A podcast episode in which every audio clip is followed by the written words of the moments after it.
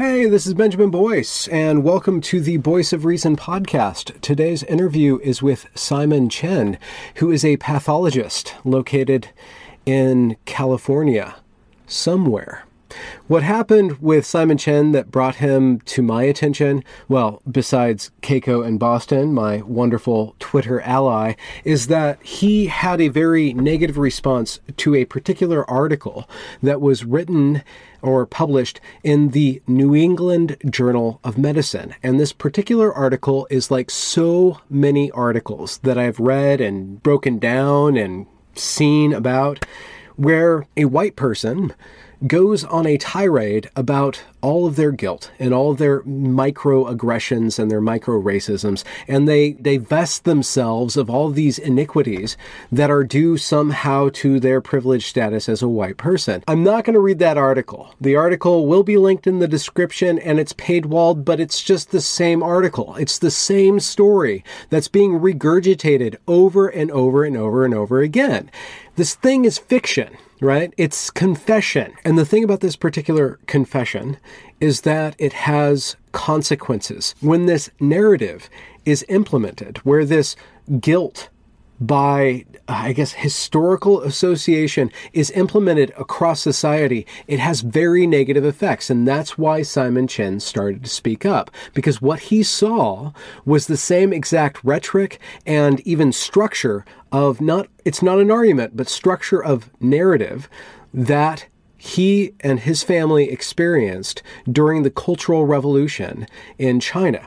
And so this discussion is about his family's experience of the Cultural Revolution, which was, you know, instigated by Chairman Mao over the 50s and the 60s and then had consequences for China on a cultural level, on a social level, on a economic level up to this present day. And we use that to step off and branch into conceptions of racism which is a very hot topic. And again, a topic that I think that people need to learn how to not argue about. And I don't mean to denigrate people's experience of racism, but I do need to point out that there are ways of solving this problem that are in fact not solutions, but ways of magnifying this problem. And a lot of the rhetoric I see out there in the wild of civilization is in fact this Marxist ish sort of oppressor oppressive dynamic I'm going to get out of the way. Here is Simon Chen. My maternal grandpa was killed during the Cultural Revolution um, in 1966. The the confession that he signed before they, you know, they killed him, like parallel the structure of it, like parallel almost exactly. Oh. Parallel this New England Journal of Medicine opinion piece almost exactly, and that's the reason why I found um, this opinion piece to be really troubling, right? Really morally and ethically troubling from from this historical perspective that I have. And how did it mirror that? Did it start with like these non non racist acts that just slowly got bigger and bigger, or like these very small uh, iniquities that grew larger and larger? That it, it did seem like this woman who wrote this article and your father was trying to look for something that was bad that they could be guilty of? Is exactly. yeah. it was. It's the same. It's the same logical structure, right? So um, let me give you some context, right? So so China in the late 1950s and early 1960s was in a lot of socio-economic chaos because Chairman Mao instigated all these utopian hmm. socio-economic reform policies, which ended up uh, starving or killing like tens of millions of people, right? And so actually because of that, he actually lost a lot of power. He lost a lot of political power in 1959 because his credibility got destroyed, right? So he, he actually lost his chairmanship in 1959.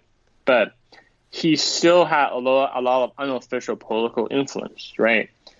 And um, and by the early to mid 1960s, he wanted that political power back. So what the Cultural Revolution was about was that he basically published this opinion piece calling upon the um, the youth of China, right, to mobilize against the political leaders in power, and also um, all the intellectuals, all the all the other people, persons of influence in Chinese society, right, as a cultural revolution to basically restore the communist revolution. Although, as you can see, that's basically it's basically a ploy for him to get back to political power, right? And he leveraged his political influence and reputation as basically the communist liberator of China from feudalism to instigate like tens and hundreds of millions of these like red guards. Mm-hmm. They're basically social justice warriors of Mao's China, right? Because they were all basically brainwashed under the communist education system. The police and military couldn't do anything because Mao told them not to do anything. In fact, Mao told them to hand over the AK-47s to these red guards um, to do whatever they wanted, right? So my grandpa was working. Uh, my grandpa was working for a as a researcher. He was a um, he was a very educated man. He was a researcher for this aeronautical aviation um, intelligence research institute, right? So actually, what happened was that before the Cultural Revolution, he he made a remark to a colleague in the bathroom that um, that he he thought that Mao was a dictator, right? And then by the time 1966 came around, right, when the Cultural Revolution came around, when you know all the red guards are just running amok on the streets, um, just arresting people who they thought were capitalist oppressors, right? My grandpa's colleague basically wanted his job, and so my grandpa's colleague denounced him as a um, as a counter-revolutionary who who um, who called Mao a dictator well, that's a correct allegation, but and he denounced them. So it's like to the prison of my grandpa, right? Regardless of the police did some background investigation, they actually found out that um, he's a capitalist class. He's a capitalist class sympathizer because uh, most, he was actually born. He was born to a very rich uh, family. Of um, his dad was a was a was a pharmacist and a merchant who um, was very very rich most of the family, his family, like fled to Taiwan before uh, the communists took over China, right? So because of his family background, because of the fact that everybody else in his family is a quote unquote stinking capitalist, right? He was ultimately accused of capitalist class sympathies, right?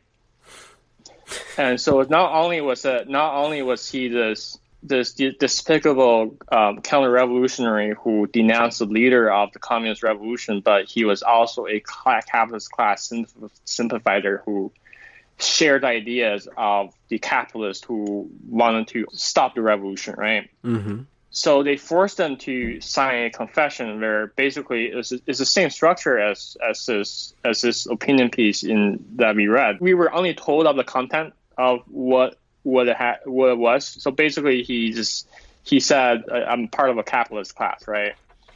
And then he brought up all these examples of supposedly capitalist class behavior. For example, he would hoard sausages. China was very poor, but because he lived in Beijing and because he worked for a for a very important governmental research institution, right? He got special privileges in terms of food. So he was so they could buy like pork sausages. Like things were rationed in China too, right? Yeah. So it wasn't like you can buy like a whole box of pork sausages uh, at once, right? So they're saving it up. They're saving it up for my mom. My mom was like, you know, my mom was a toddler, right? And she she liked them, so they were saving it up for my mom. And that was used as a example of capitalist hoarding and speculation behavior, right? Oh, huh. yeah. Never heard of speculation and, behavior spec so yeah so like so like so like they could sell them for a higher price later on. Yeah exactly like on the black market right? Um, which is totally absurd. Yeah and so basically it was a list of behaviors that supposedly made him a capitalist sympathizer right? In the context of him belonging to a capitalist oppressor group and the oppressed being being the peasants and the working class. Mm-hmm and basically after he signed that conf- well after he made that confession right um, they they dragged him out onto a railroad railroad track outside of Beijing and then uh, tied him down and uh, left him to die under a running train. And um, you know, we we never got a body back. um, and afterwards, my um, my his whole family. So my so my mom and my grandma were both exiled out of Beijing, back to where my grandma was originally from, um, and now it's at. And so this, and then there, you know, that's only that's only like twenty percent of the story. There, you know, it's caused a lot. It's caused so much trauma and pain for my family that there's there's still many aspects of it that I can't ask them about. Mm-hmm. Yeah. I try to. I can't. I can't. I can't ask them about it. But it is what it is, and Hmm. it's a it's a devastate. It's just it's just devastating, and a lot of people, a lot of other people suffer similar things. Yeah, millions of people suffered Right. under that. Um, I'd Right. like to hear the rest of like the the story with what happened with the Red Guard, but, Right. but I have a question about Yes, sir. Um, or more of a statement about how now with this article in the New Right. England Journal of Medicine, that capitalist evil class is now uh, construed into being whiteness. Whiteness is the new capitalist oppressor. And Absolutely. it feels much more pernicious because with a capitalist, you can say, did they take the goods and sell the goods? With Right. whiteness, you just look at like the basic color of somebody's skin. So Hmm. basically, everybody who has this going on with them Right. is now part of this capitalist class who's uh, who's uh, participating in, in your oppression. And Which needs is to- totally absurd. Which is totally absurd, right? I totally agree with you, Ben. It's it's just it's and it's such a striking historical parallel. At the same time, there's not, it doesn't rise out of the same sort of economic disparity. It actually rises out of economic prosperity. It's coming. Uh, it's coming to fruition in the midst of a capitalist society who, yeah, Right. we lose a lot of money, we gain a lot of money, we're not as rich as we used to be, but we're nowhere near China in the 50s. Not at all whatsoever. Right. So Right. that's the weird part of it for me. That Right. It's so why strange, is this right? coming back? What is this really serving? And, and I guess the only answer is very uh, either controversial or conspiracy theorist. But It's so strange. It's so palpably absurd and strange. And you know, somebody who hadn't even paid attention to any of these cultural war issues before last year is especially for me, right? Especially for me as somebody who just I don't see people as exemplars of their race or avatars of their race. It's just really strange that you can categorize people into a racial oppressor class. That's just like so detached from my own experience as a immigrant to North America, as somebody who when did you move? medical. Um, so I moved to Canada in 1999, okay. and then I moved to America. Um, I moved to America in 20, 2012. And so I did medical school. I did medical school in Missouri, where you know we got a lot of patients. We I I, I did medical school at a major referral hospital where we got a lot of patients from not only inner city St. Louis, but also from this you know rural Missouri, Illinois, Arkansas, Oklahoma, Tennessee, um, and a lot of these rural patients were Caucasian by race, right? And economically, they were not doing well. For me, it's just really absurd that even if you can bend people into, let's just say that you, even if you can bend people into racial groups, that white people are the, the quote unquote oppressor class. Why do you think Like that it's so people are so susceptible to this way of thinking, though? And I want to make a sub note because Right. um, I've heard uh, both Jewish people and Asian people as uh, called the model minorities, which means that you're one step removed from the whiteness uh, oppressor. What do- what do you think about that? About um, this weird slippage from the whites who are oppressing everybody to anybody or any race who is getting ahead of anybody else, and it Yeah, seems like a, a exactly. resentment, a resentment against prosperity or opportunity, even.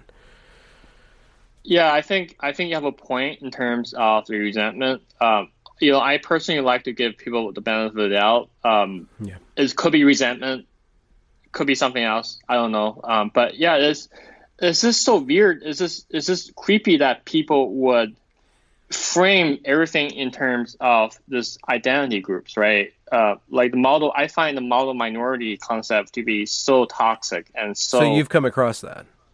I have come across, and I think I think first of all, I think it's a false concept. I grew up in a working class immigrant family myself, immigrant household myself, and I knew a lot of you know ethnic Chinese immigrants in um, in Canada where I grew up who were like really poor. They were they were on food stamps. They were on social assistance, and that just totally belies the notion of bending Asian people into a category where they're mm. supposedly all economically very privileged like that mm-hmm.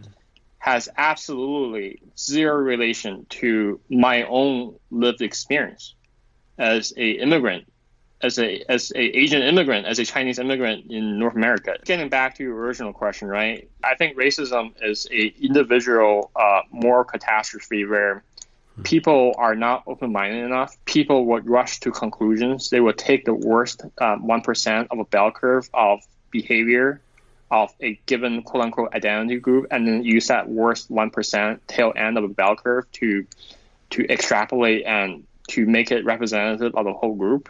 And also, I think um, self-deception, right, uh, in terms of um, being unable to challenge um, your your prior conceptions of people of a given race or ethnic group. So basically, people not being open-minded enough, people extrapolating too much, and people who deceive themselves with respect to their prior uh, misconceptions. I think form the core basis for uh, the individual um, moral problem of racism. Yeah, but this this form of racism, this form of white guilt, of uh, right. uh, of like racist, um, like it, it's a racist target uh, inversion where you say exactly. I am I am the racist. It goes through like this loop de loop of looking at large structures of why is this right. group over here worse off than this group over here and right. and you collapse this very incredibly complex social and historical apparatus into mm-hmm. white people taking away from this other group. Well, I, right. I, sh- I, should try to just like whitewash the whole thing and say uh, Group X takes away from Group Y because I'm in Group X and I have all this stuff. I, I right. can't actually give anything back to these people because they're so disadvantaged on a historical, grand, structural level that right. all I can really do, all that's really left for me to do to correct this uh-huh. disparity, this inequality, this unfairness is to flagellate myself in front of everybody. Right. Just divest myself of pride, which right. it's not the same as like going and serving this community. It's more self-serving uh-huh. because it just makes I you feel than actually serving.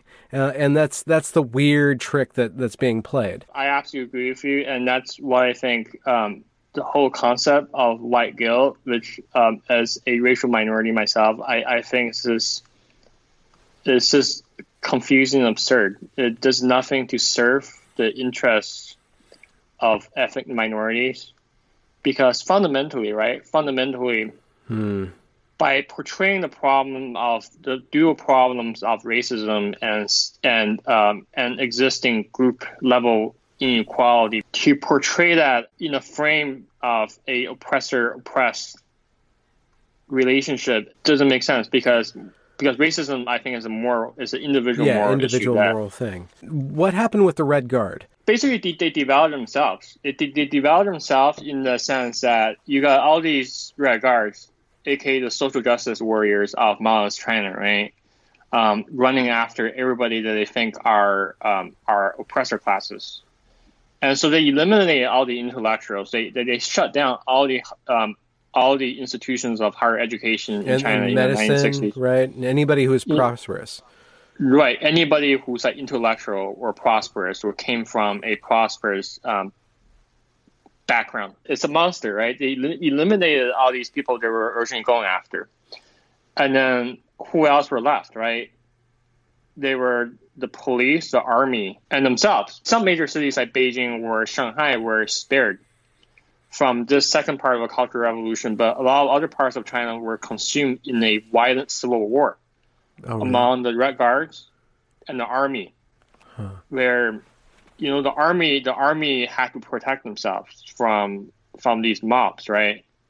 Because these mobs are accusing the army of you know not partaking in their revolution and, and therefore they're count if, if you're not with us you're you're against us right? Mm-hmm. so that's the mentality right? And and and to go back just a little bit the army was told not to interfere.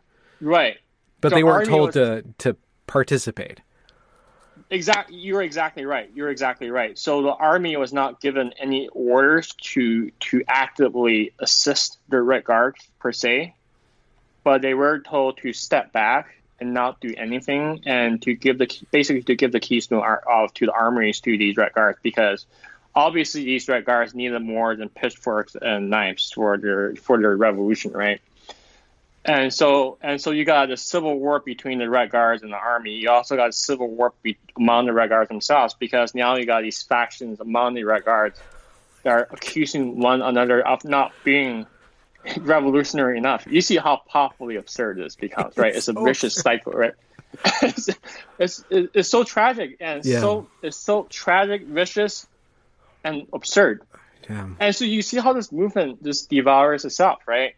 Hmm. Um, so by the late 1960s, uh, you know, even Mao realized that this was going out of control, right? Now that he's secure political power, he's back at the highest position in China. Not not formally as chairman, but you know he basically took took took the country back right for himself.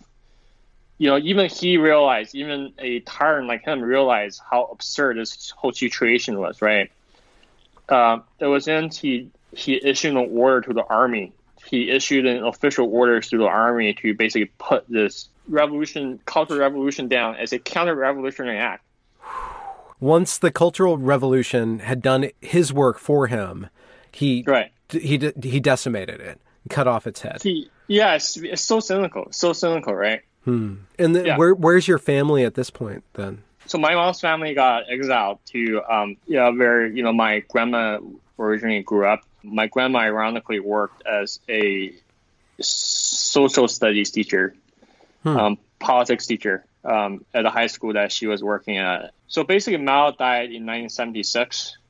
Um, and after the death of Mao, um, people in China basically began this, um, I would say, half-hearted or, or quarter-hearted attempt at rectifying the damages of the Cultural Revolution. Hmm. My mom was given an opportunity to um, come back to Beijing to that same um, uh, institute where my where my grandpa, who was murdered, um, had worked at, um, and she was given a, another job there as as rep, as like a reparation, right?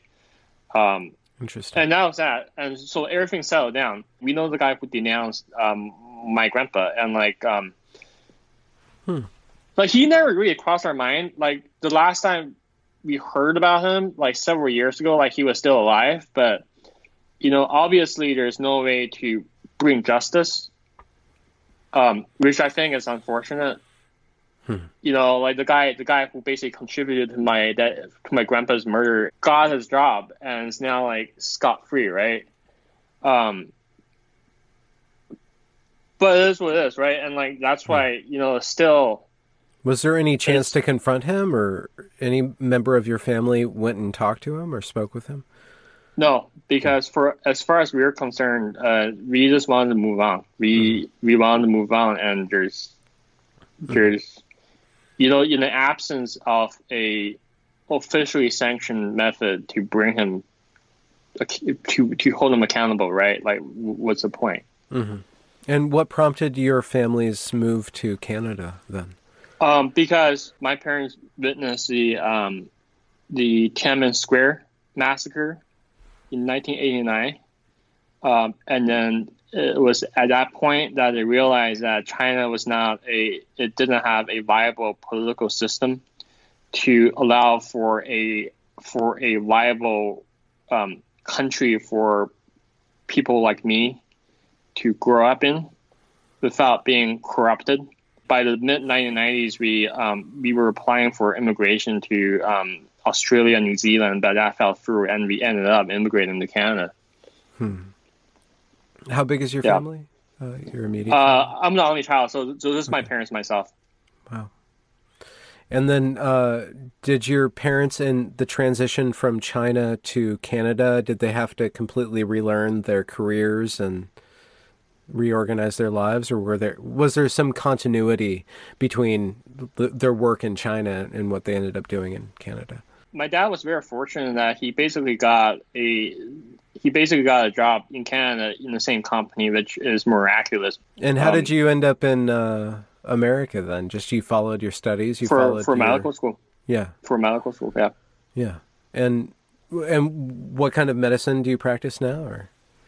Uh, I do pathology. Okay. So you you learn where things are wrong, Exactly. I learn. I learn about. and you point them out. You say, "This is the problem."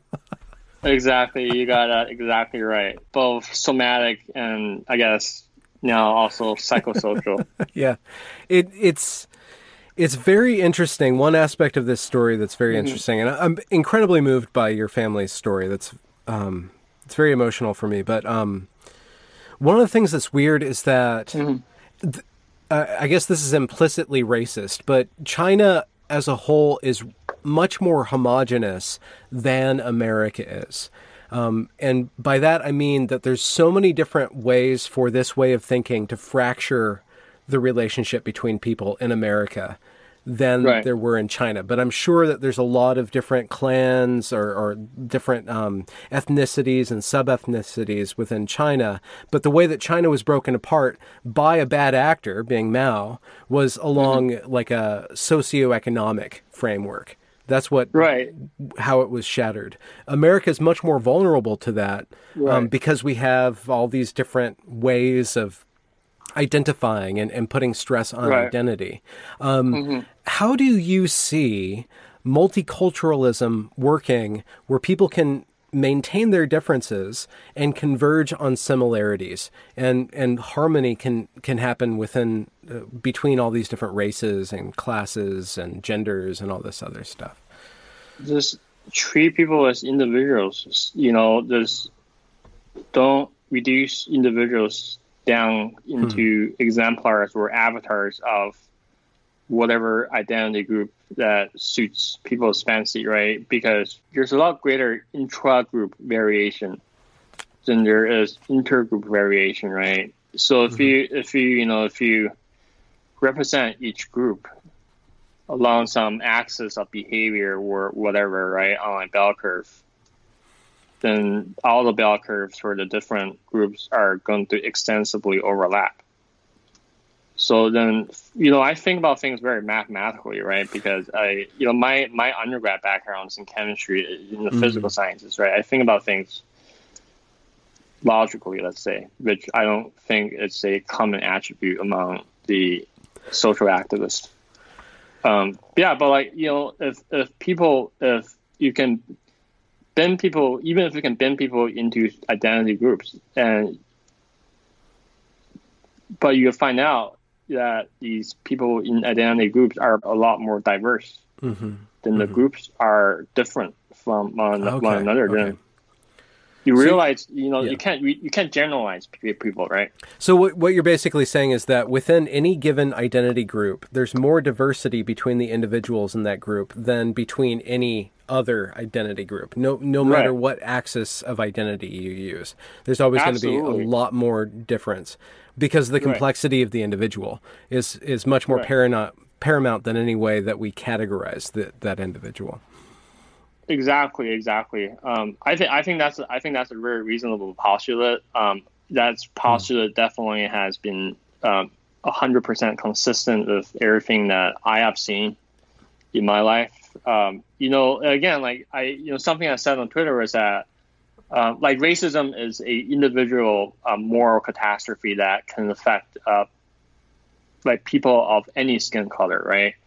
Um, and in fact, I think reducing racism to a problem of white versus black does a horrible disservice uh, in our fight against racism because it fails. It simply fails to address the problem of racism among people, who, anybody who's uh, not Caucasian. That is so ignorant. I think it does a real disservice to um, to both our fight against racism, which Yeah. um, I detest, and also to to uh, you know achieve common common you know multiracial, multicultural understanding, Yeah. as you know co- a common understanding that racism is a abomination among all of us. Yeah. That we all need to put conscious conscious individual effort into to um, fight against.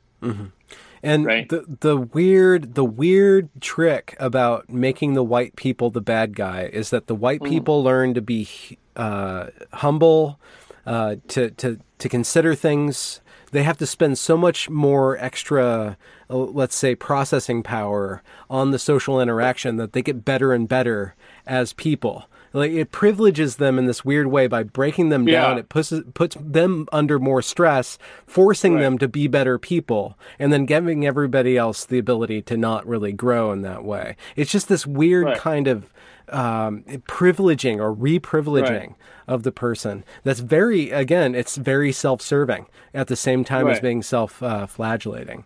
like some people can't even believe it when I tell them that you know I think America is a lot ra- less racist as a country than China is because uh, you know China China is like vast majority of it are like Han Chinese, but there are you know there are ethnic Tibetans right who live in Tibet and there are Mm. ethnic Uyghurs who live in uh, the western part of China. That's you like you heard about concentration camps, right? Mm. Um, and there's a lot of um, there's there's basically a network of concentration camps for uh, Muslim Uyghurs Really in um, in Western active China, right now.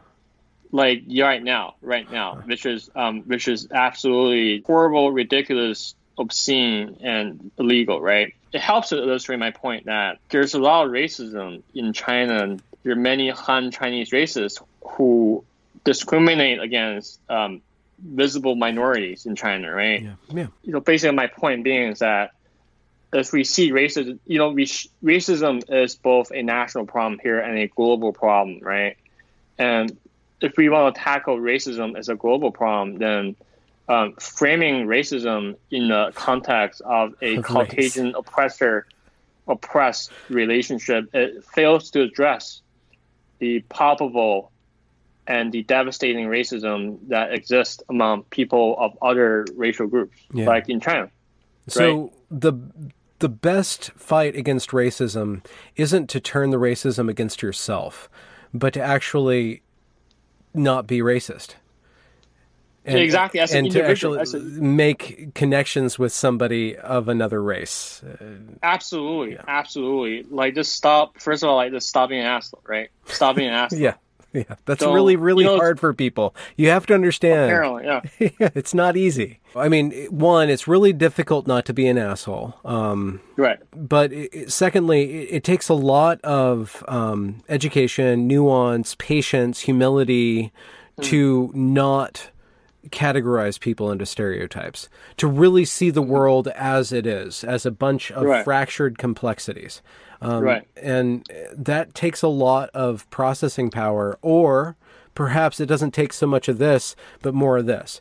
It takes more I, exactly. I agree with you. Both the heart and the mind, right? Yeah. We have to open up our heart and hearts and minds. And I think you know, obviously, as adults, we can you know open up our um, hearts and minds, right? But I think it's also really important for parents to model that behavior for their kids hmm. because, like, using my own, using my myself as an example, right? Like, my parents, like, neither of my parents are are like racists at all. You know, my own attitudes towards race is came about from their open mindedness. yeah.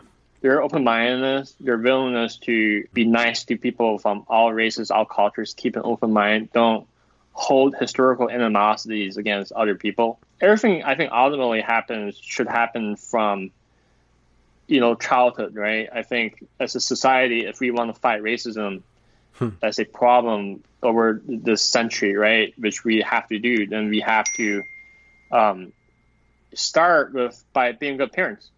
Yeah, being role models, like you're saying. Exactly. Yeah. Well, thanks a lot, Simon. What's next on your plate? Are you done with school and do you have a practice now? I'm uh, I'm still in training. I'm still Okay. in training, but um, yeah, we'll see uh, where life takes me.